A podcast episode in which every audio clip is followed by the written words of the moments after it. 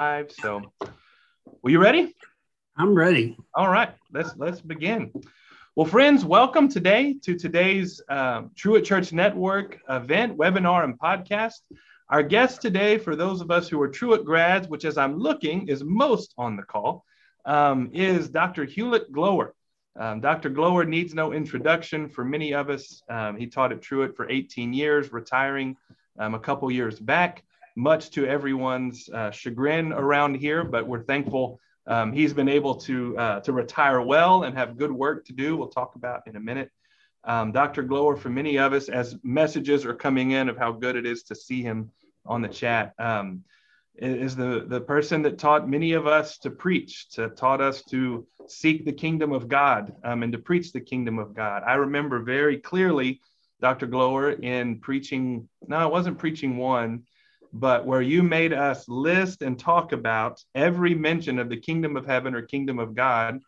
And I was just about sick of it. I thought, isn't seminary more? Isn't we aren't we supposed to preach at some point? I was like, I get it. It's it's here, it's there, it's both here and now, it's at hand. And then we finally, then it made that turn. Um, and the kingdom of God and its import in the ministry and preaching of Jesus came home. And I don't think I've preached a sermon the same since. And in that way, your class has affected everything in my ministry, in my life, and how I teach my children, and so many things. And I'm thankful for it. Um, I did bring this today um, to show everyone Does God have a big toe? Uh, I'm not going to read from it, but I did look it up and say there was most classes began with a reading or a mention of that God does God have a big toe. So I thought it would be a good throwback for us to uh, to have that today. But Dr. Gloer, thank you for taking time to be with us today. We appreciate it very much. I'm happy to be here, Matt, and uh, greetings to you and all the people who are, who are tuning in. So, tell us a little bit about um, retirement life for you. What have you been up to the last couple years? And, and if you would, how is this new season of life shaping you um, in, in your faith and your ministry? Well, it's been uh, two very full years, actually three now, three very full years since we moved out of Waco and first to Little Rock, Arkansas, where I was the scholar in residence at Second Baptist Church in Little Rock. Uh, that's a great church. It's been a, a leader in um, dealing with issues of concern throughout its history. It was the first church in Arkansas to welcome Blacks back in the 1950s, and it paid a price for that. But it's been that kind of church throughout its history. The pastor Preston Clegg. Many of you know Preston. I don't know of a, a finer pastor, prophet, preacher anywhere than Preston. Uh, Chris Ellis is also on the staff there. Andy Black is on the staff there. So we had a kind of a, a, a Truett homecoming for a couple of years while I was there. Our role there was preaching, it was teaching, leading special studies on the kingdom of God, discipleship in the New Testament, the Lord's Prayer, uh, any number of things. Uh, also, we also started a Clergy Lay Institute, which meets four times a year, twice in the fall and twice in the spring. Uh, this year we've done uh, Matthew and Mark in the in the fall, and we're doing Luke and Acts in the spring. So that will continue. Uh, I also started a Thursday Bible study when the pandemic hit, and that is continuing and will continue. Uh, we have people not only from Second Little Rock, but also from Second Liberty here, where Jason Edwards is pastor, and uh, from some people from Kentucky, from Georgia, from South Carolina, from Texas. Uh, it's just really been an incredibly good experience for me. So I've been quite busy. Uh, and I've been doing Zoom studies for churches uh, all over the place. I think we learned a great lesson here that uh, we can do studies without moving. And for somebody my age is really a good thing. But it's been a great couple of years. We're settled in our home in Liberty, Missouri, just outside Kansas City. And uh, we just uh, really like it here. Got great neighbors, a great community. So uh, all is well as it should be for us, and we're grateful. That's wonderful. That's wonderful to hear. Um, that, and for those who are sitting here thinking, man, I would really like to uh, sit in a Bible study in a group discussion with Hulitt Gloer again. Stay tuned to the end. We may have something to satisfy your appetite. And so more more details on that. How's that for a good teaser? I feel like that was pretty good TV work right there. Um, you know, it's like the news, right? Big story coming. Hang in there. Yeah. Um, Hulitt, we visited with Mike Stroope. We visited with several others, really about this same subject. We're visiting with. We're visiting about today, and we'll visit others in the coming months. Um, there's no surprise to any of us. We're in a challenging world right now that seems to be fracturing on its edges, or fracturing perhaps at the middle as everyone drifts to edges, harder and harder to hold middle ground, harder and harder to navigate um, in our churches politically, theologically, any number of different ways. We can speak to the rise of nationalism, we can speak to the racial tensions in society. Um, we could go on and on. Um, we need conversation partners, we being all ministers who have traversed this a little bit ahead of a lot of us and, and to hear stories of how you have navigated faithfulness in your life, how you have uh, acted, spoken prophetically, spoken um, to your conscience and calling while also not burning all your relationships, um, how you have maintained hopefulness and haven't settled into entrenched cynicism, things like that. And that's really what we're here to talk about today. Would you be willing to share a story with us, an instance, a situation where navigating faithfulness in your life was particularly difficult and how you navigated those paths. Sure, I'd be glad to. Uh, and there are any number of places that I could could start. But let me let me share a bit about what happened to me in the early to middle 90s in the last century. Um, I had been preaching since I was a sophomore in high school. Uh, I came to Baylor and majored in religion and Greek, went to seminary, uh, ultimately got a PhD. And uh, I'd been teaching. I never intended to teach. I always planned to preach and, uh, and be a pastor. But an opportunity came, and uh, we felt it was God's leadership to take a teaching position. And so we did. And, you know, the rest was history. Now, all the time I was teaching, I was also preaching. I served as interim pastor continually throughout my teaching career.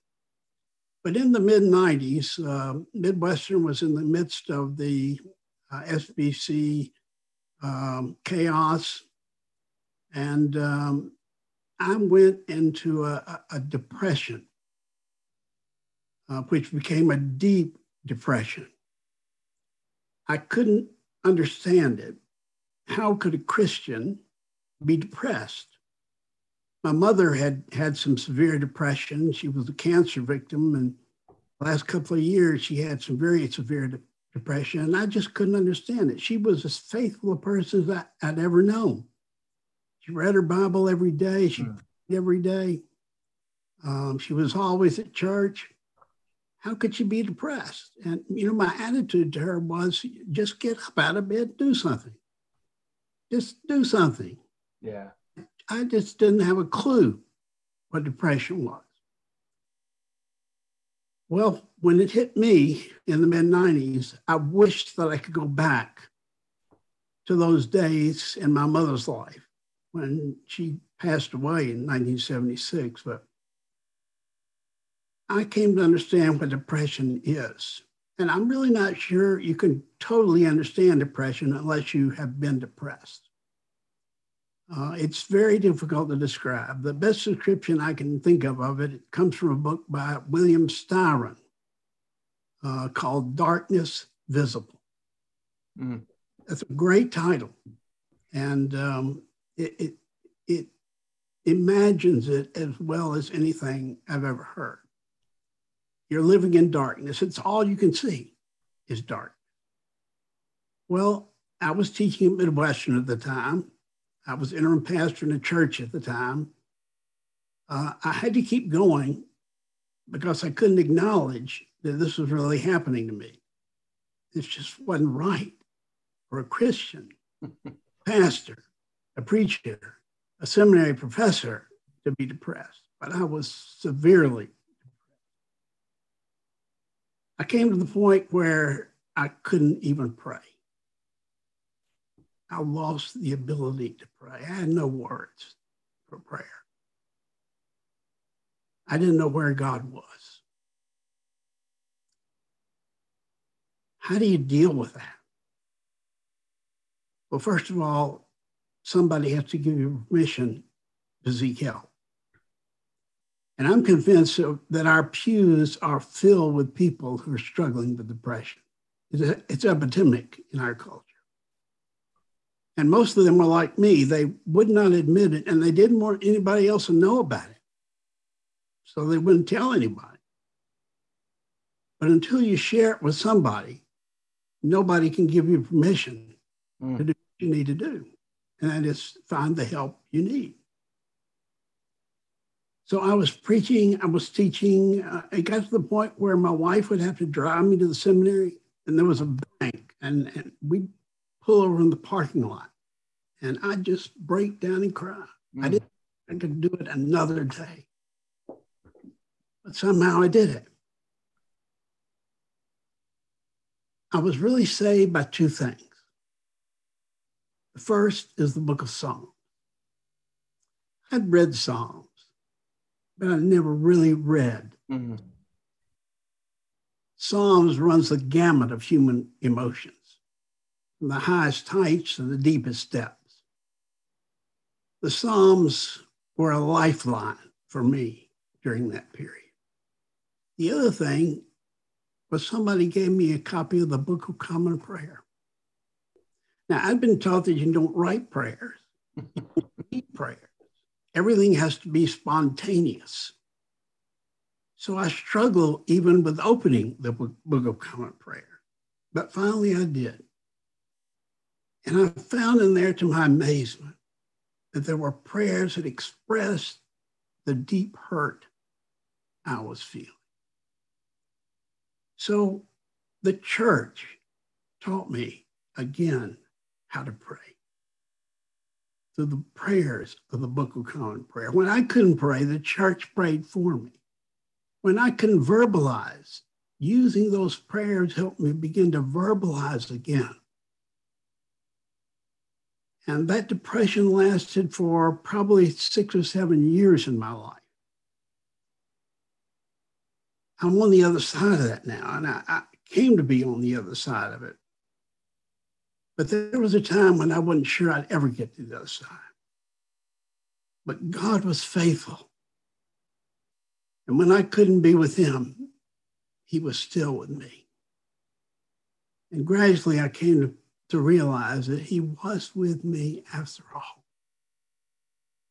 even the darkness, and that it was okay to be depressed. Seek what you need to seek to get beyond it. But first, you have to acknowledge it and be willing to share it with someone else. And that was probably the, the most difficult period in my life of faith, in my life period, that period of depression. Yeah. So I hope maybe that's helpful in some way. Maybe some of you are dealing with depression in your own lives. I think it's not uncommon for pastors to deal with depression. But of course, we have to keep standing there. We have to keep preaching. And we do. But there is a brighter day out there. I appreciate you sharing that. I know those aren't, even though we are on the other side. Those are, often aren't um, easy stories to share. Do you have, I mean, I do think you, I agree with you. Everything that we know anecdotally and experientially and statistically says that uh, pastors may experience, probably experience, a higher rate of depression than society at large because of the unique pastors in the umbrella term of congregational members, uh, congregational ministers. Um, would you be willing to share um, and this is off script for us a little bit, but h- how you let someone know in such a way that gave you permission to get some help, but in also such a way that preserved your family, preserved your job? I mean, how did you navigate that both personally and professionally because I think that's a, a, tricky thing for many ministers to know how to how to do that well um, when you do have responsibilities and and, and a call to pursue that. Sure. Well, um, first of all, you have to find somebody you really trust. Now, obviously, the first person there is my wife, Sheila. Uh, I began to share with her. I mean, she knew I was depressed. She told me, I've known it for two years. uh, before I even realized I was depressed, she knew I was depressed. So the, the support and affirmation that she gave to me during that period uh, was absolutely central. You also have to find somebody else that you can trust. And I had a very dear friend. And we were leaving chapel one day after chapel. And he was also my pastor at the time, Les- Leslie Holland. Hmm. And um, we'd gone to Baylor together. We've been in seminary together. We've been dear friends through the years. And I was walking with he and his wife, Vicki, back to my office after chapel. And I just couldn't go any further. I just stopped. And we walked to the corner of the chapel. And I just broke down and cried. And Les gave me permission to seek the help I needed. In fact, he recommended someone to me. And that, that began my road to uh, recovery. When you get to the point where there's nothing left, find somebody you really trust and just tell them. And I was afraid, you know, my, my fear was, well, what will they think of me? Because this shouldn't happen to Christians. Well, it does happen to Christians. And um, so um, that support, then there were some others that I shared it with. I had their support. I mean, I didn't broadcast it. Yeah. Um, later, I've shared my testimony about it, I, even in sermons. There's one whole sermon I preach about my experience with depression. And it's amazing to me when I preach that sermon, inevitably, three, four, five, six, seven, eight, nine, ten people will come up to you afterwards and say, oh, oh I'm so glad you told that story. Yeah. Because that's me.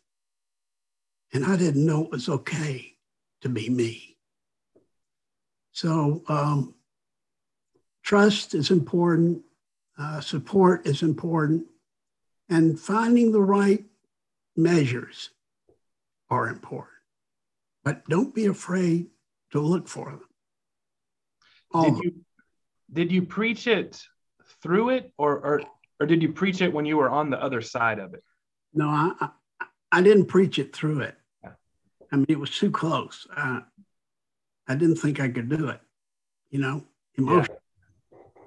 But on the other side, uh, it's been very important to me to help people have permission to be who they are, where they are. Mm.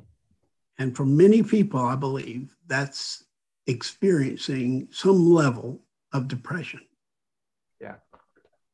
And that is the difficulty of preaching. I mean, I'm, I'm getting into your territory that isn't mine to talk about as much, but uh, finding that balance between not doing our, our therapy and our processing from the pulpit, but to know where where there are areas of brokenness that have healed in our lives and where we receive forgiveness and and health from that we can bring um, in healthy ways. And that's a that's an important line to to walk. But yeah. you're right. What a gift to be able to confess that and normalize just mental health struggles in general within our congregation and uh, to relieve the condemnation and shame that a lot of people feel hopefully less and less but you know it's still there some.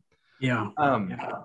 Tell us about the other side. How have you maintained um, and and fostered your mental health um, since since those days? Because that's going back, you know, twenty plus years ago. Yeah, that's right. Well, um, how do you remain faithful, especially with all that's going on around us these days?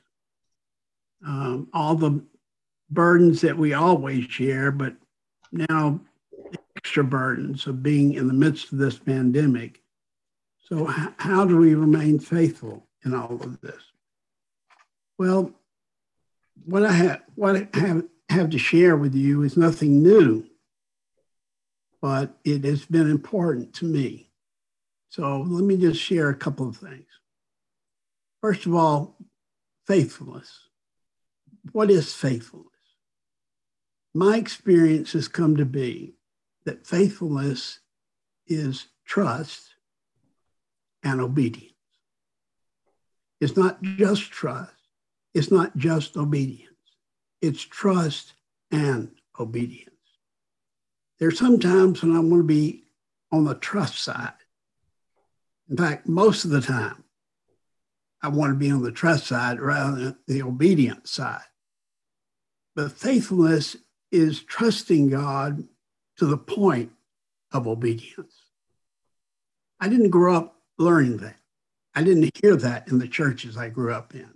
I heard all about trusting Jesus, but not much about obeying Jesus.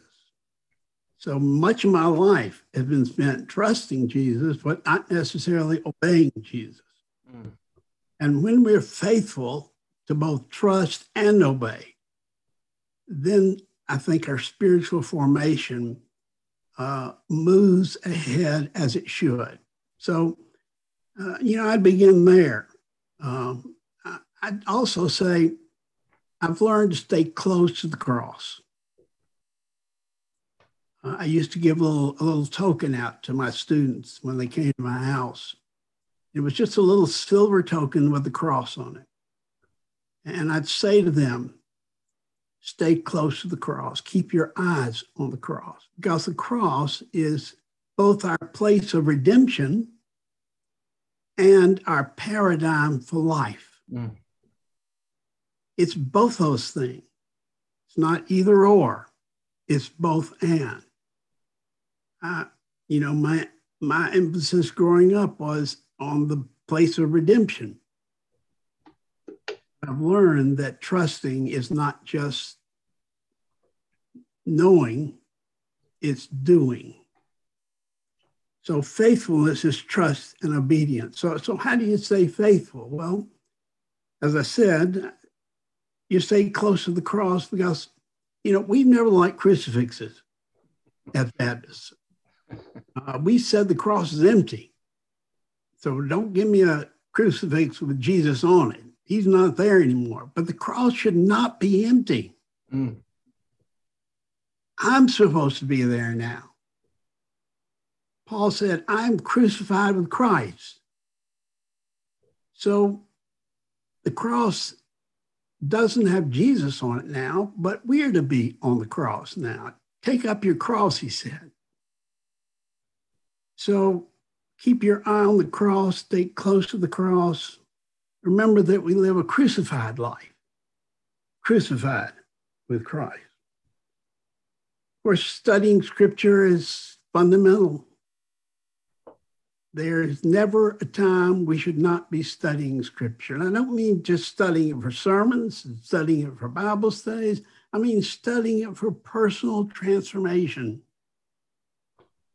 We should be reading scripture every day, not for exegesis, though we do exegesis, but for transformation. Just reading through books every day has been important for me. Um, a third thing, of course, is just to pray. And I don't mean just talking to God. I don't mean just asking God. Prayer in its essence is being with God. What do you think Jesus was doing all those times he prayed?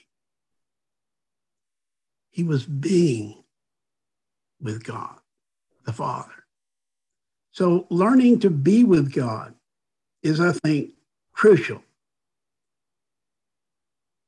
Prayer is being with God. Uh, my wife and I have been married for almost 50 years now. I know I look much too young to, for you to believe that, but I was shocked. I was shocked. Yeah. yeah. I know it's, it's true, though. You know, we will find ourselves sitting in the same room for two or three hours and not saying a word to each other. That's okay. We have become one in such a way that we don't need to talk. We just need to be together. So prayer is being with God. That's its basic essence. So that means that we need to cultivate silence. And never has this been more necessary than it is now. We have noise all the time. We can have it 24 7. Silence is not a valued commodity in our culture. In a church service, you let somebody pause for 10 seconds. People are fidgeting around, trying to find something to do, wondering who, who forgot their part. we have to cultivate silence, not just quiet, but deep silence. You know, Elijah heard God, not in the noise, but in sheer silence. John of the Cross said, Silence is God's first language. So we need to learn to be silent. Because in that silence, I found we can feel God's presence palpably. So, cultivating silence, remembering that before words, there is always silence, and that our words grow out of the silence. Of course, you would expect me to say, read. And obviously, I'm going to say that. Read widely and read wisely. You can't read everything, but you need to read the good things. So, how do you find the good things? Well, you ask your friends, what are you reading right now? Uh, you ask uh, colleagues, what are you reading right now? Uh, you can't go to the bookstore to ask a person in the bookstore, though when the bookstore is open again, I would recommend that you find somebody who works in the bookstore and make friends with them. And uh, let them point you to books that they think you might be interested in. Uh, I mean, there are any number of ways to narrow the list down because we only have so much time. But reading widely and reading wisely allows me to go places I could never go, allows me to be in time periods I could never be in, allows me to have experiences I could never have if you want to care for the people depressed in your congregation and you've not have that experience yourself, read Darkness Visible. Mm. Read that book. It's only about 100 pages long. Um, people need to understand that we have some understanding of what they're experiencing. So, reading gives us vicarious experiences that we can draw on in our pastoral ministry and in our preaching ministry. To that end, Hulitt, what are you reading? Well, I just finished a book called The Good Lord Bird by James McBride. It's a wonderful book about John Brown. And uh, it's told from the standpoint of, of a Black slave girl hmm. who is traveling with John Brown. And uh, it's absolutely wonderful book, and I recommend highly to you. I'm reading a book now called A Room with a View, uh, Pulitzer Prize winner. A Room with a View. I just got started in that, but um, I'm really enjoying it. It, it, it. The pages just roll on. The language is so good. So um, I mean, there's so many good things out there. We gotta always be reading something. Something. So I take a period of time after lunch and I read a short passage from some devotional book. And then I read a chapter or two from a novel or a short story or a nonfiction book, whatever I'm reading. So that reading is, is kind of permeating my life experience day by day. I know we're all busy.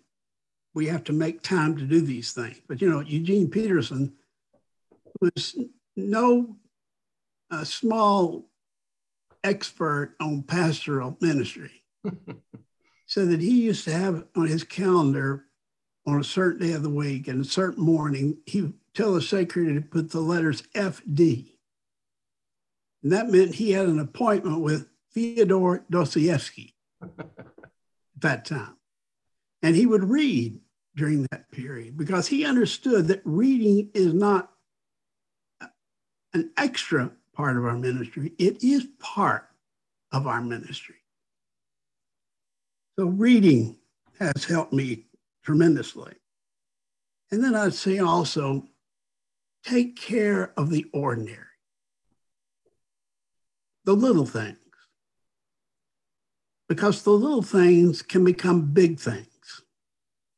The ordinary can be, become extraordinary always take care of the little things. A short note to somebody. Uh, I know we don't do much handwriting anymore. And that's why a short handwritten note can mean so much more than even it did before. A brief email to somebody, a, a short call to somebody, the little things that seem to us well, this is not going to make much difference, but we never know what kind of difference it's going to make. So uh, these are the things I would say have been important to me. And the last thing I'd say is I have developed what I call my wisdom council. This is three or four people that I have known for a long time. I've come to love and trust and respect when I'm dealing with some decision that's got me baffled, I turn to my wisdom council and they give me good, wise help. Maybe it's just listening, but maybe that's all I need to verbalize it myself. So gather your wisdom council and lean on them.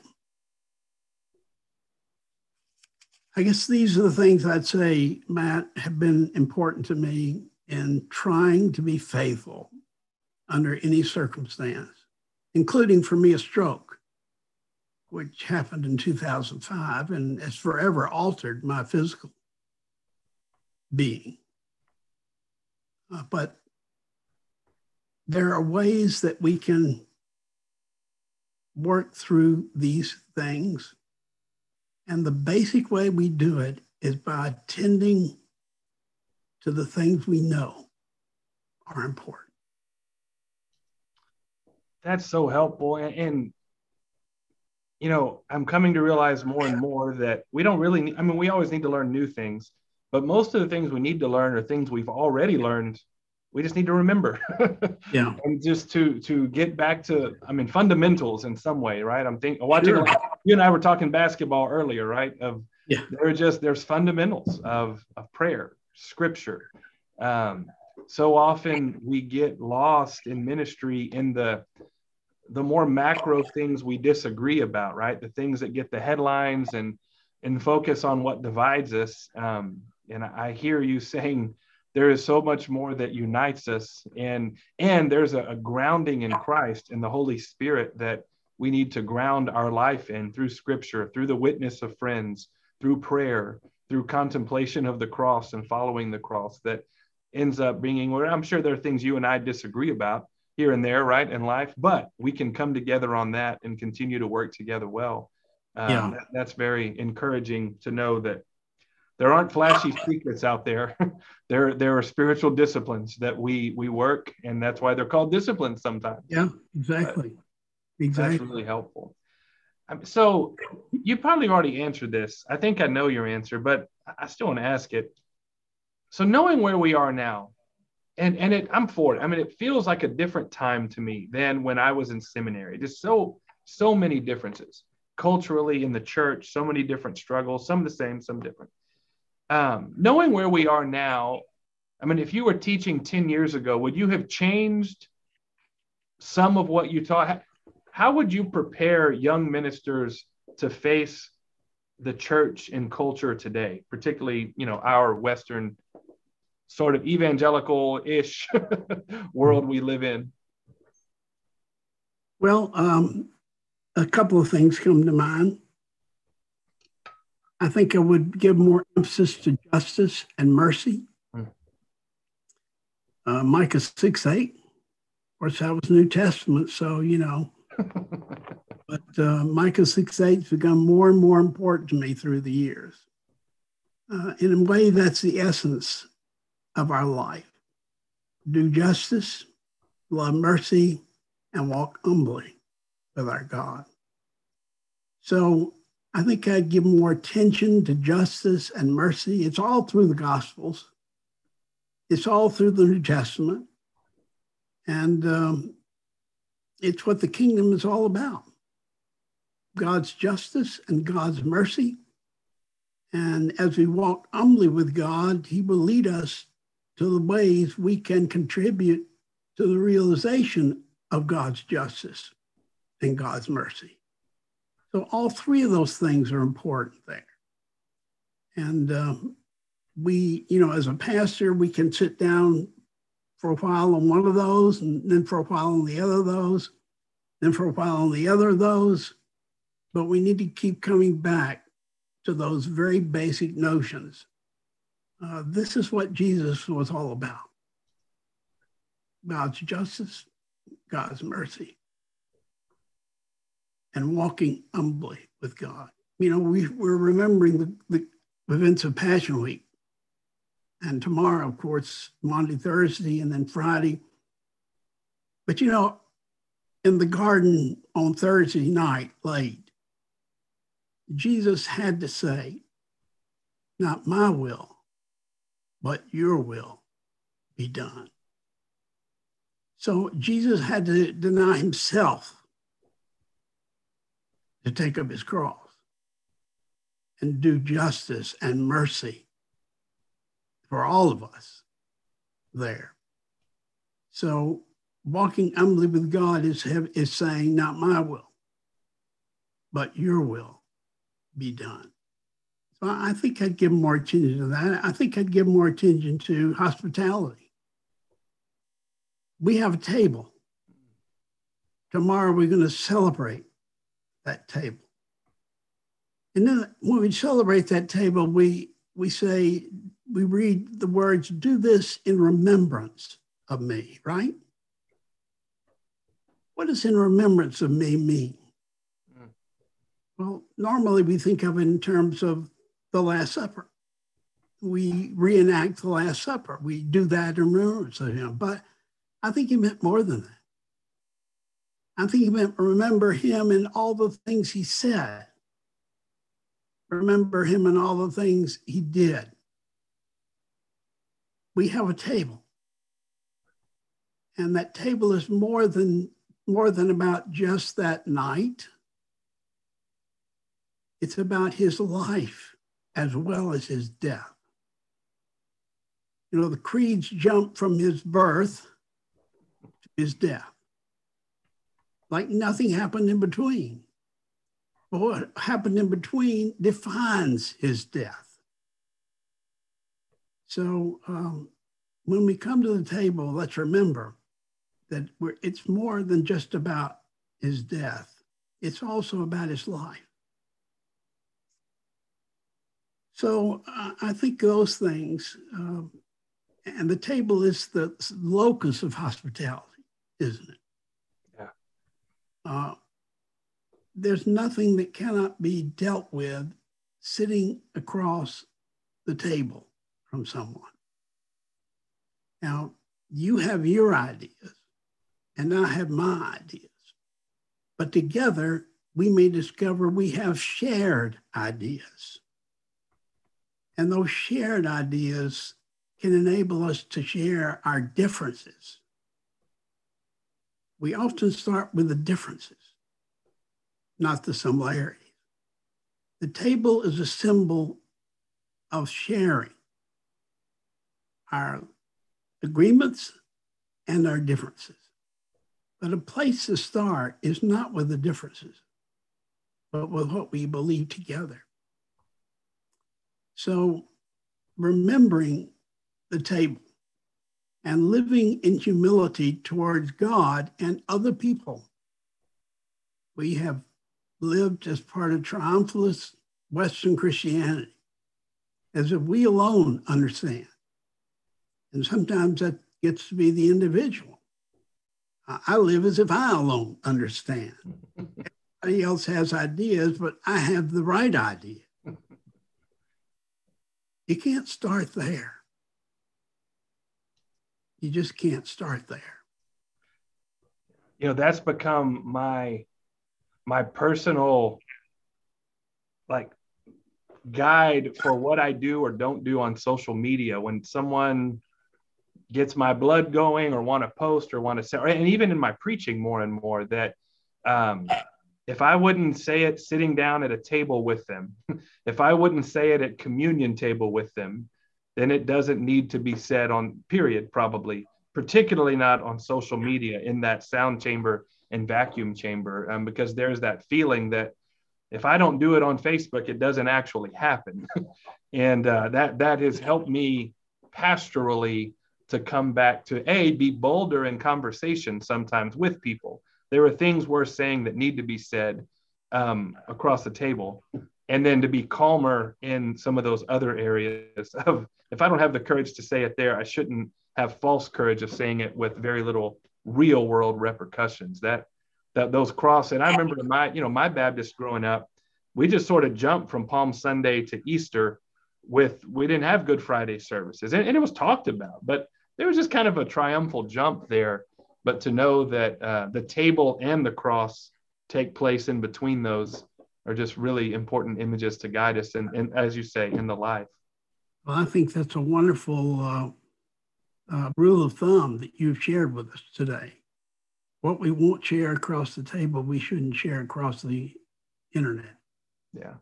Across the world wide web so to speak. Well, and we've both uh, written those sermons probably ready ready to eviscerate somebody that we go mm, i don't think that one needs to be preached. I think that may stay that was more for my own conscience maybe. Um, and so often those uh, those aren't scrapped and can get us in it's just that that balance of yeah. of, of pastoral prophetic ministry um, that is both of those and finding the tensions between them is is really key. You've had a lot of helpful things for us. Um, well i want i want to ask you to give a benediction for us at the end but before we get to that, I, I want to kind of share what you and I have been talking about. And, and Hulitt and I's talk about this webinar, um, he brought up the idea of perhaps doing some sort of reading group for Truett alumni and perhaps some other friends. Um, would you just kind of tell us a little bit about what we're going to be doing in the months ahead? Well, of course, uh, I've already said that reading is, I think, very important for anybody in ministry.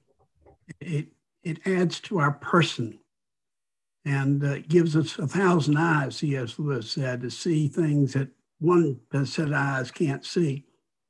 So uh, the idea was that we would read a book a quarter, and at some point we would come together for discussion of that book. Um, we have talked about using the name Reading Matters with kind of a double meaning because reading does matter, but also because we're going to deal with matters that are set before us in the books we read. So the idea is to read important books. That may be fiction, it may be nonfiction, it may be biography, uh, it may be a children's book. And then come together to discuss it, how it affects our lives and our ministries, what it has to say to us, Uh, so that's the idea. Uh, we would read one book a quarter and uh, come together at, an appointed time to do a Zoom uh, group discussion. So that's that's my thinking, and I'd love to have the opportunity to share with any and all of you um, with that. Well, I am already signed up and ready to go, and uh, we will be emailing you um, those who are on this, the Truett alumni list, information about this in the coming weeks. We'll try to launch these here in the next couple of weeks or next couple of months, excuse me. Um, Dr. Gloer led with um, Greg Garrett and Neal Plantinga and, and perhaps others at times, um, a class that largely took place in Kerrville um, called Imaginative Reading for Creative Preaching. And this these groups kind of follow up that. I know as a pastor, I went to that. You allowed me to come into that one time, and we read Grapes of Wrath and Mariette in Ecstasy and Quotidian Mysteries, and I think probably some Wendell Berry. I can't remember which one. And I mean, it was just the best week to dive into story, to consider how story affects my ministry and my preaching, how to do better storytelling in my preaching by reading great stories. Um, and and again, I, have reread everything that we read in that, and I, I, look forward to having a small replication of that in this group. So um, thank you for being willing to do that, for bringing the great idea, and hopefully some of that are here today or be listening on the podcast. Look for information. We'll sign up soon. That sounds great. Well, Hulitt, do you have a final blessing, benediction you would pronounce over us? Well, I have one that I'd like you to share in, if you would. Certainly. Uh, I think some of you will remember this, but um, it comes from a man who used to be the Secretary General of the United Nations, Dag Hammarskjöld, in his book called Markings, which is a book you should read if you haven't. Uh, it's he was a deeply dedicated Christian, and at one point he gives this benediction, and I want you to help me with it. Sure. I'm going to say, for all that has been, we say, you say, yes. Okay. No, sorry. For all that has been, we say, thanks. For all that is still to be, we say, yes. Got it? So, Got it. And yes. I can handle it. all right. Now, you got to do it with some exuberance. All right. Let's get into this, okay? I can't hear you, but I want you to do it loud enough that I can. Okay. It's been great to be with you. Uh, I've loved the time and look forward to more time like this in the future. So, for all that's been, we say thanks. Thanks. And for all that's still to be, we say yes. And we say all of this in the name of the Father and of the Son and of the Holy Spirit, one God forever and ever and ever and ever. Amen. Amen. Dr. Gloer, it's, it really is a joy to be back with you. Uh, I think I speak for generations of Truett alumni and ministers around the world who are thankful for your witness, for your faithfulness to us that continues to this day. And uh, there are people preaching and serving all over this world every week who you bear indelible marks upon their ministries and the proclamation of the gospel. And uh, we're thankful for you and appreciate your time today. Look forward to seeing you again soon. Thank you, Matt. Thank you, sir. Have a great day. Bye bye. You too. Thanks.